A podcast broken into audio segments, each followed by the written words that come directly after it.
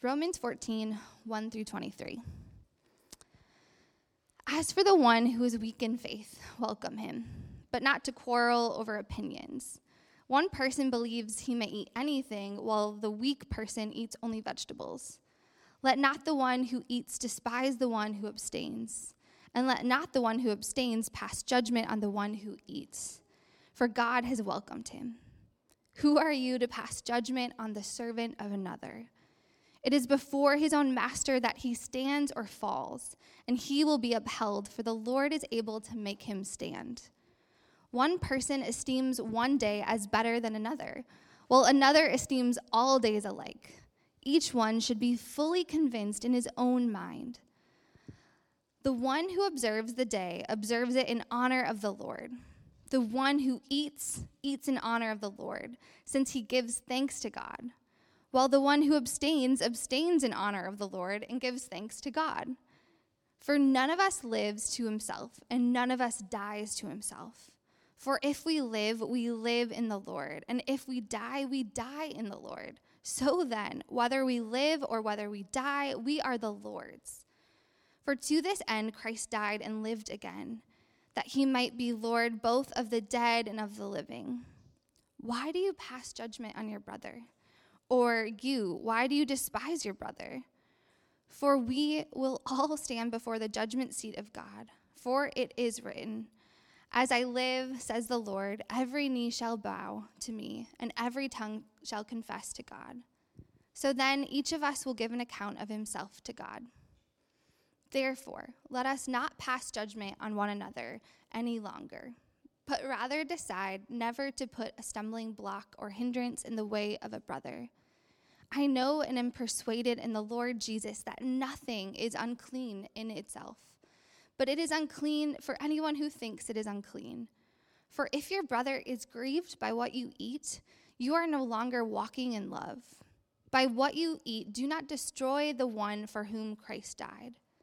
So do not let what you regard as good be spoken of as evil. For the kingdom of God is not a matter of eating and drinking, but of righteousness and peace and joy in the Holy Spirit. Whoever thus serves Christ is acceptable to God and approved by men. So then let us pursue what makes for peace and for mutual upbuilding. Do not, for the sake of food, destroy the work of God.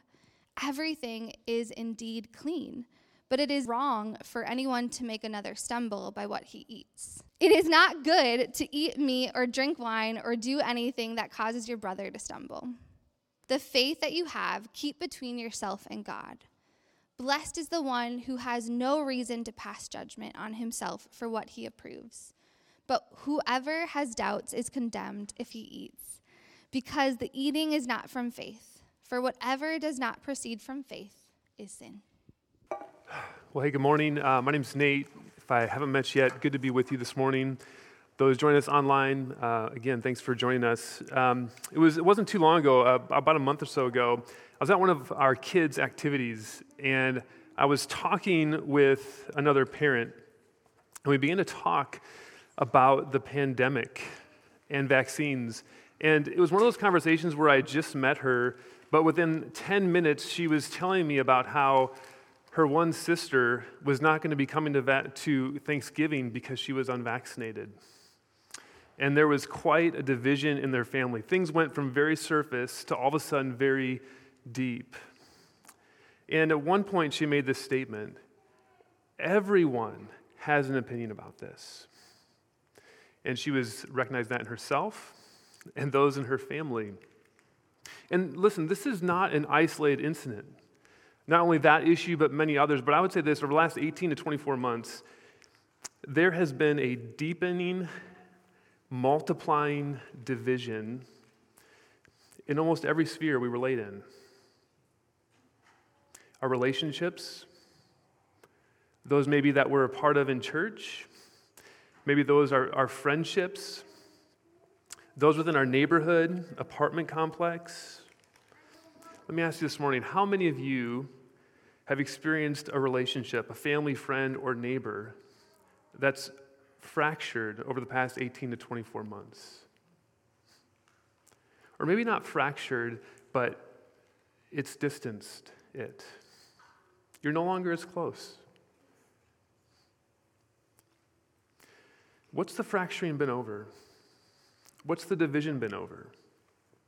You know, recently I was talking with a pastor who uh, is a friend, and he said the main issue he was having post pandemic, well, I should say, in the midst of where we are in the pandemic, was his congregation returning because of the social, political issues being held that were so different.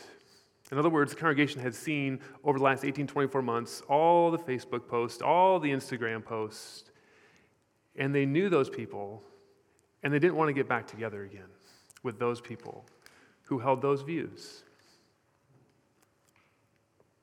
How about here? How about Redeemer City? How, how are we doing? You know, it's interesting.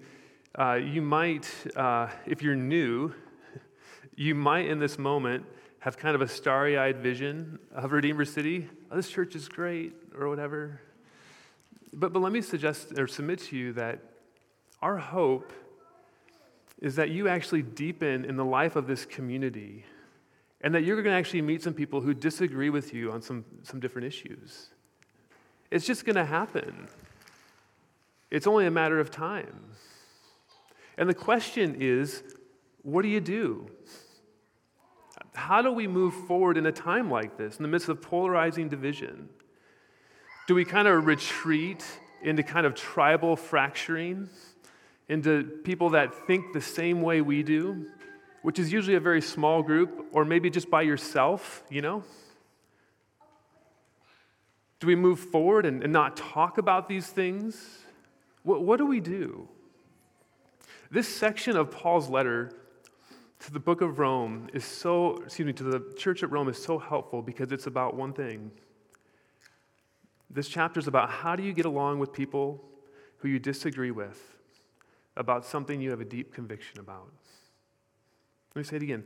This chapter is about how you get along with people, particularly in the church, who you disagree with about something you have a deep conviction about.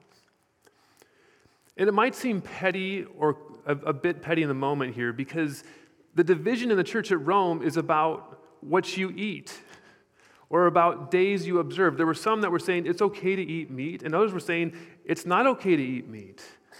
And they may sound strange, but if you understand the context, in that day, there were some at the Church of Rome of a Jewish background who had over centuries. In the Old Testament, we see it forging an identity as a people of God in which there were certain days to observe, in which there are certain dietary laws that you followed.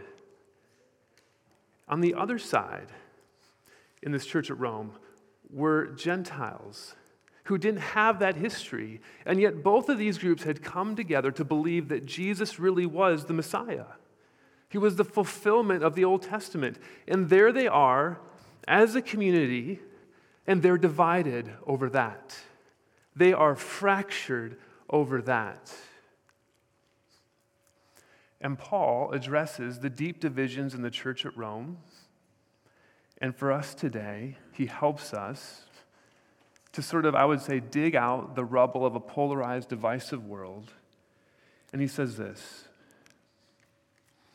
it takes wise love grounded and formed in the gospel to build unity in the midst of a polarizing world. Let me say it again. It takes wise love that is formed and saturated with the gospel to build unity in the midst of a polarizing world. And Paul unpacks this wise love, addressing three things. He addresses their head, what they think, he addresses their heart, what they feel, and thirdly, he addresses their hands, how they relate to one another. So let me pray, and we'll get in. Father, you know uh, the deep things that we feel deep conviction about and the differences that are perhaps right across the row from us. And pray over this time that you would take this text and this situation in this church and that you would apply the gospel to our hearts and lives that we might lead lives that are unified and make much of you. And we ask you for your help. Amen. Well, Paul begins by addressing their head, what they think. And Paul begins by taking the issues that's dividing them and he identifies what kind of issue it is. Look at verse 1. He says this As for the one who is weak in faith, welcome him, but not to quarrel over opinions. That word opinions, it comes from a Greek word that theologians would just say this is a disputable matter. In other words, a disputable matter is a belief or practice which God has not clearly forbidden or commanded. In short, Paul is saying this about the issue that's dividing them. It's this this issue should not lead to division. Now, just to be clear, he is not saying that there's never a time to divide over an issue. If you look, for example, at Paul's letter to the church at Galatia, in Asia Minor, Paul says, If anyone comes to you teaching a gospel different from this one, you should call them a false teacher and not welcome them in the church. No, that's an issue you divide over. Or, for example, the church at Corinth, there's an issue of open immorality that's being practiced. And he calls them to remove that person from fellowship. And the reason why you divide over those is because that actually cuts you off from a relationship with God. But Paul says here, this issue that's being divided over should not divide. And this is the principle, and this is so important for our day. Wisdom knows when unity is more important than uniformity. Wise love knows when unity is more important than uniformity. There's a guy by the name of Michael Bird. And he helps provide some helpful wisdom and kind of guardrails and thinking about how do you decide what's disputable and what's not. And he just he talks about three tiers. And the first tier is just these are matters that are absolutely essential for salvation. Who Christ is, the way of salvation. That's tier one. There's tier two, matters that are important to the faith in the church but are not essential for salvation. Things like inerrancy of Scripture, that, that Scripture is God's word, morality, gender, marriage, these are important. And, and by the way, these first two tiers, they're almost always, they're, they're explicit, they're clear in Scripture. And then there's tier three, which are matters of indifference, debatable things. These are, these are wisdom areas where Scripture is not particularly clear. And so when Paul begins writing the church at Rome, he's saying, hey, check this out. This is like tier three. This is bucket three. This is a debatable issue. This is disputable. Well, how about today? Some of us actually might have some issues with what other people eat, right? But not for the reasons they're thinking of. But let me just list off a few here, both maybe in our current cultural moment, but maybe over the years that has divided uh, people in the church should I read Harry Potter? Should I, should I participate in Halloween? Wait, that's kind of, that's today. Okay, all right. Um, relationship to government, social justice related issues, politics, alcohol consumption. How about public school or private school? Or homeschool. Get those moms together. That usually goes well, right? Vaccines, masks, no masks. Can I just tell you right now, all the things I just listed, those are disputable matters.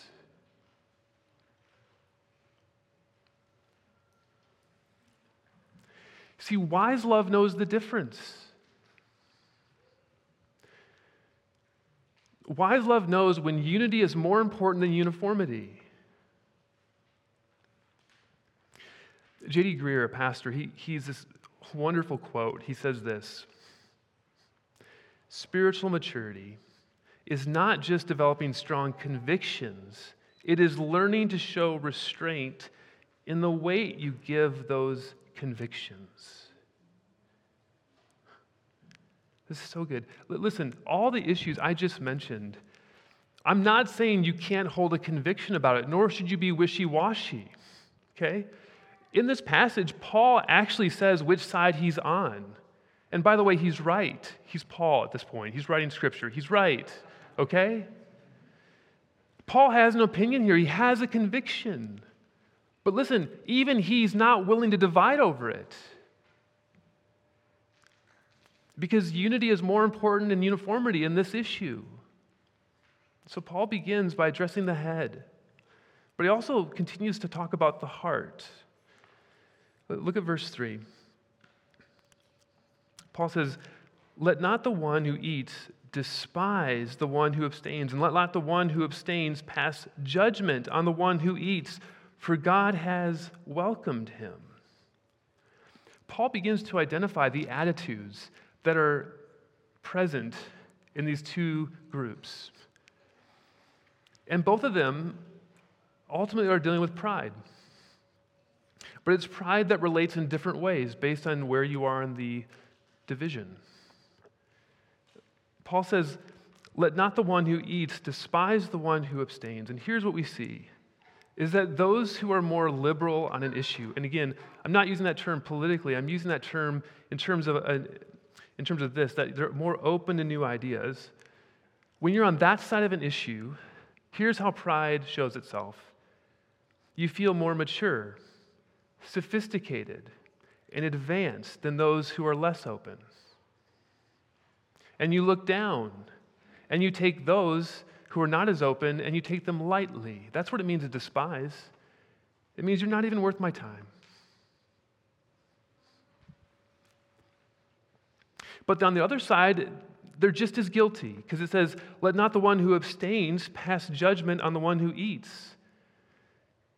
These are people with convictions that are more restricted, conservative. Again, I'm not using that term politically, I'm just saying less adverse to change.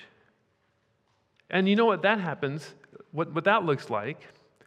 They feel like they're the righteous remnant. We're the ones who are really committed. We're the ones holding out. They're the sellouts.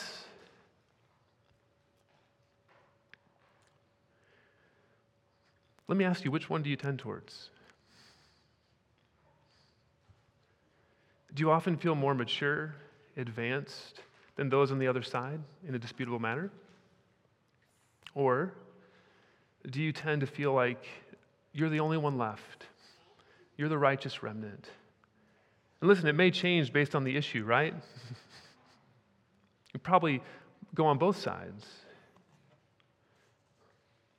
And Paul is saying, do not respond to those you disagree with like this. Do not take lightly those who are more conservative. Don't get on your high horse and think you're all that to those who don't adhere to your level of piety. Paul's addressing our heart. This is, this is one of the most hardest places to be at work, right? How do you change your heart? How do you, how do you change your attitude?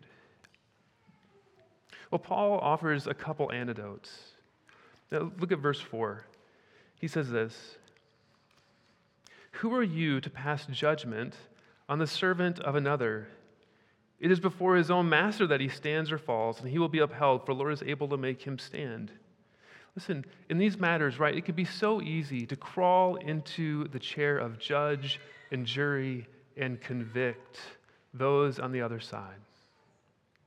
And I want to be clear it's not that Christians are not called to make judgments.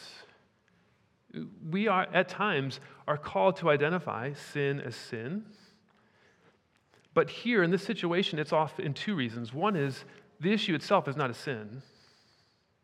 But secondly, it's the attitude in which it's held. The language here suggests that the way in which the group is doing this toward the other is clearly one in which they are superior.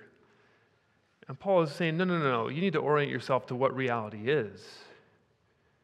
And then think about this for a moment. Jesus in Matthew 7 said, Hey, when you're going to take the speck out of someone else's eye, deal with the plank in your own eye. In other words, it's a posture of humility, which is missing.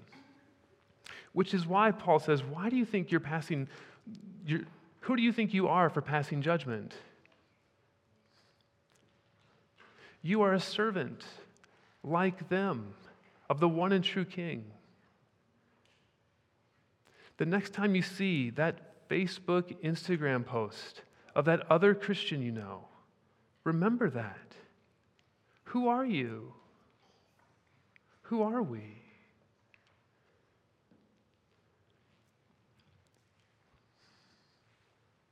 But secondly, Paul adds another reason. Verses 10 to 12, he says this Why do you pass judgment on your brother?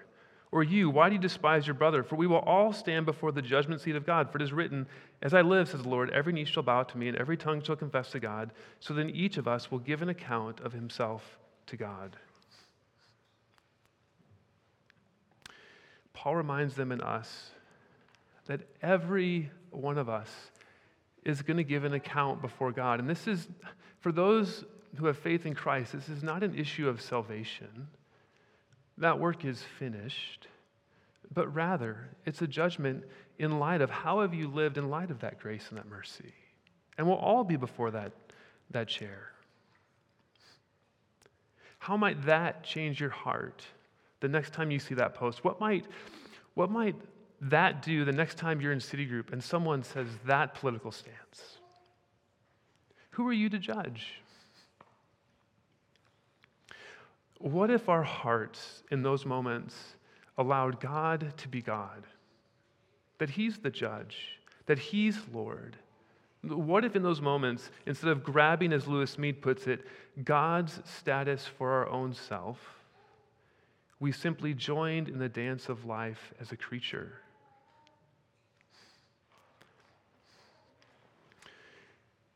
So Paul addresses our head, how we think. Unity is more important than uniformity. He addresses our heart to humble us, to get us oriented to actually who is on the throne.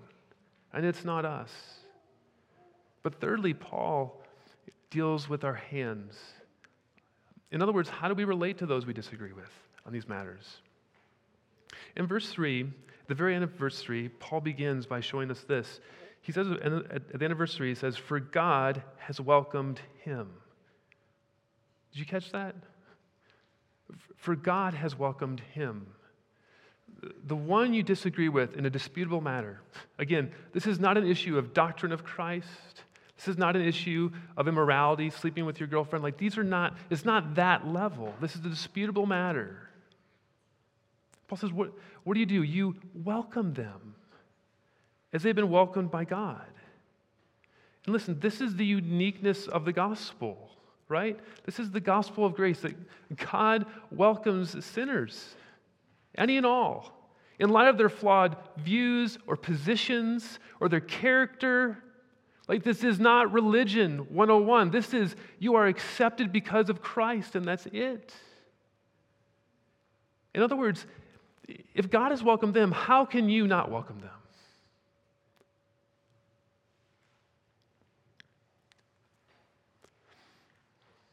This isn't, and this language here, it's not this kind of like generic welcome.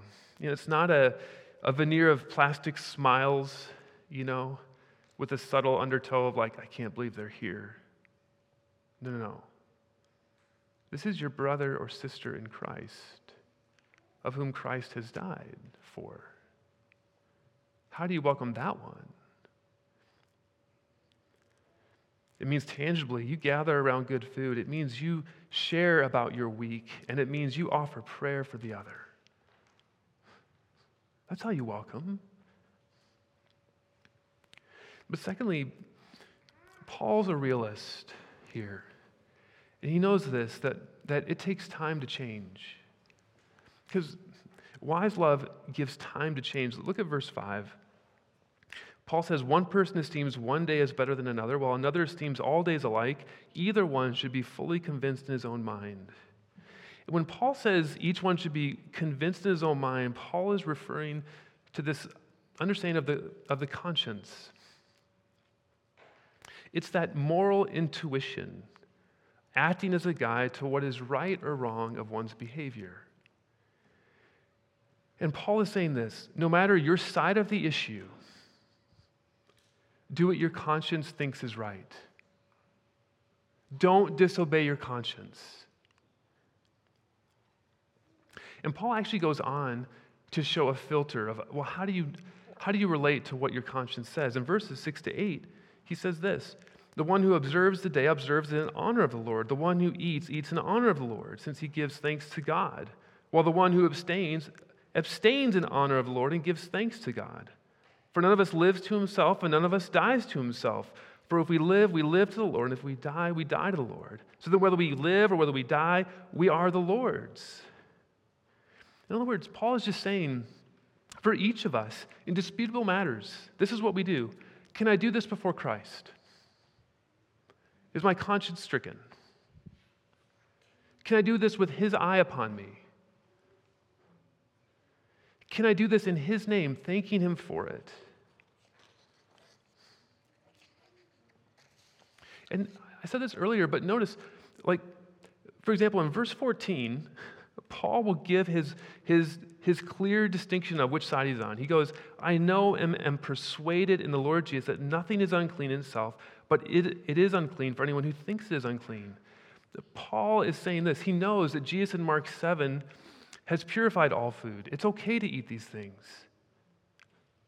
But in this area, he is allowing those who don't hold that perspective, whose consciences are stricken if they'd actually eat meat, to have space, to work it out. Because it's a disputable matter. Now, what's really fascinating here, this is this goes a little bit deeper for a moment, but verse 23, Paul says this, but whoever has doubts is condemned if he eats, because the eating is not from faith, for whatever does not proceed from faith is sin. This is a really interesting piece here, and just hold on for a moment. Paul is saying this. He's saying this if you don't think it's okay to eat meat, and you do, that's actually sin. And that's weird, right? Because Paul just said it's not a sin to eat meat. But if you think it is, it is sin. So, how is that possible? Well, let me put it this way this has to do with the conscience. A while back, one of our kids um, got a consequence. It happens, well, you know, it happens, right? So, they lost their, um, their device for the weekend. And come Monday, one of them came forward, um, this person came forward, this kid came forward, and they're like, Dad, I just want to just let you know, I, I just want to confess to you, I, I got my device out and I knew it was wrong. And I looked at it and I'm sorry. And I said, okay, all right, thank you for telling me. And then in a moment, I figured out that that had happened on Monday. But the, their losing the device was done as of Sunday. But here's what's interesting in that moment. So they actually weren't breaking what we had talked about. They didn't break the relationship. But here's the point because they thought, and they knew in that moment they thought that it was wrong, it was actually. Because it was in relationship to me. It's what their conscience had said. And we forgave them, of course, right? That's what you do in that moment. But that's the issue of conscience. You don't mess with it. Let me ask you this Paul is trusting in this moment that over time, those in this church that are divided over this issue will grow into maturity. They'll actually become more united in this issue. But Paul is giving patience for others to grow. Listen, how patient are we toward others in areas of disputable matters? How patient are you for them to grow? Think about this for a moment. If someone shares some political stance or some other issue about vaccines or whatever it might be, I don't even know, but think about it. Like, do you want them to change next week? I mean, really? Like, how long has it taken to you to get where you are, right? And Paul's giving patience and time for them to change. But Paul also says this that wise love puts other people's spiritual well beings above their freedom. Listen, most of us, when we think of freedom, we think of it in this way What do I get to do? My rights. These are my rights. I'm free to do what I want to do. But Paul says in verse 13, but rather decide never to put a stumbling block or hindrance in the way of a brother. And what Paul is saying there is he's saying, Your actions actually affect others. And look at verse 15. Paul says this. He says, For if your brother is grieved by what you eat, you are no longer walking in love. By what you eat, do not destroy the one for whom Christ died. And in verse 19, Paul says, So then let us pursue what makes for peace and for mutual upbuilding. Um, when it says that, you, that they grieve their brother, it's saying when the Gentiles eat their food in front of someone who doesn't believe you can eat your food, it actually wrecks their conscience. And it might actually lead them to eating meat with you, which breaks their conscience. And Paul's saying this you need to think about how you love. Love is not doing whatever you please. Actually, love is thinking about what is going to benefit my brother or sister in Christ. What is going to help them grow and mature in their relationship with Him?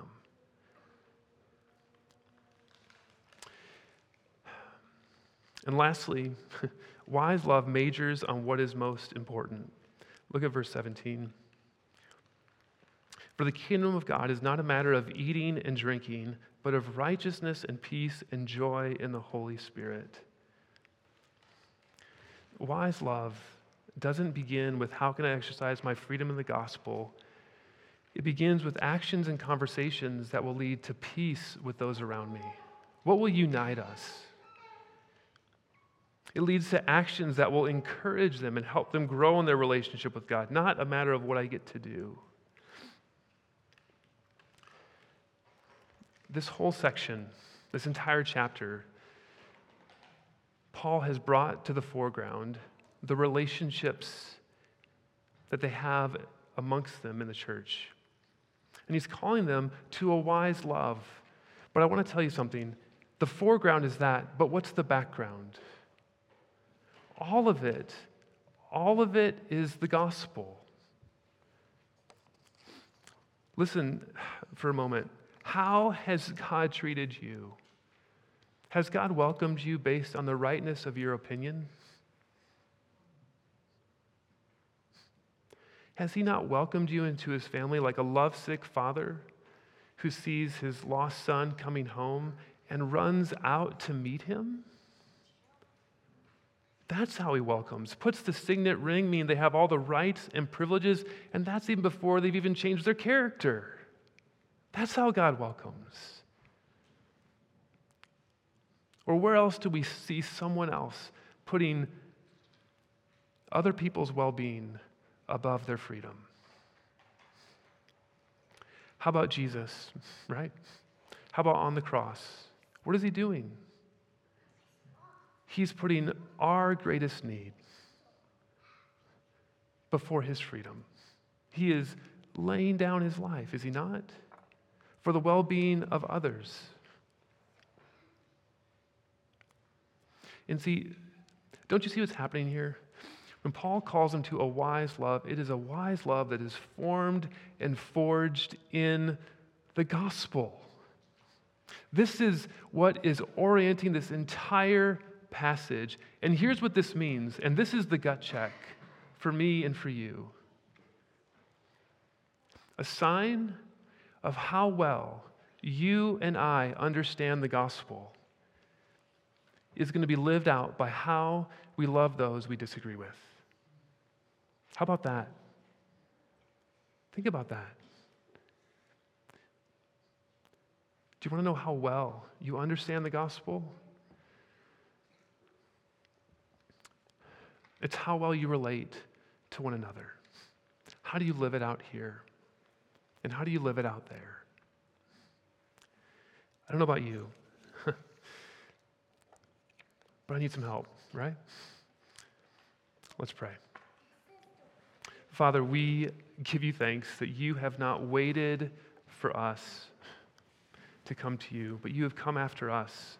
We thank you that this gospel is good news that welcomes all. And we pray, Lord, that you would help us to live that out amidst different convictions, even here. Help us to love well those we disagree with, and help us to live in a way that honors you, that is united. And we ask this all in your name. Amen.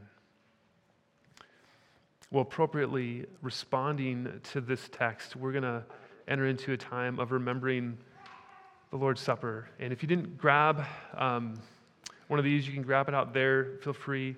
Um, but so much of our division, honestly, in this time, it's, it's, it's not that the gospel isn't like in the conversation, it's just on the side table, right? Like it's off like on the appetizer table, when like the gospel's got to be at the center. Like, how big is our gospel? And that's why Jesus, when he gathered his 12 before he was betrayed and killed and crucified, he got around his 12. And this is what he did. He, he said, This is my body given for you. This is my blood shed for you. He's saying, This is it. This is the centerpiece. This is the centerpiece of my community. This is what it means to be a part of this family. Let me tell you what, those 12, they were so different than one another. They were different socially, different politically, so different, but that was what held them together. So we don't take communion individually, like we're not going to go into separate rooms. We do this together, right? With those around us. So this is not only his blood shed for you, it's his blood shed for the one next to you. Do you know that? That he welcomes them just as he welcomes you. Is it enough? It is. It is. So let's take the bread. And afterwards, he took the cup and he handed each one of them, and they all drank. He said, This is my blood that's shed for you. And we all know it's not because they were perfect, right? They were all going to betray him or run from him, but he still laid it down for fools, for sinners. And that's what he does for us. No matter where we are, he welcomes us. So let's drink in remembrance of that.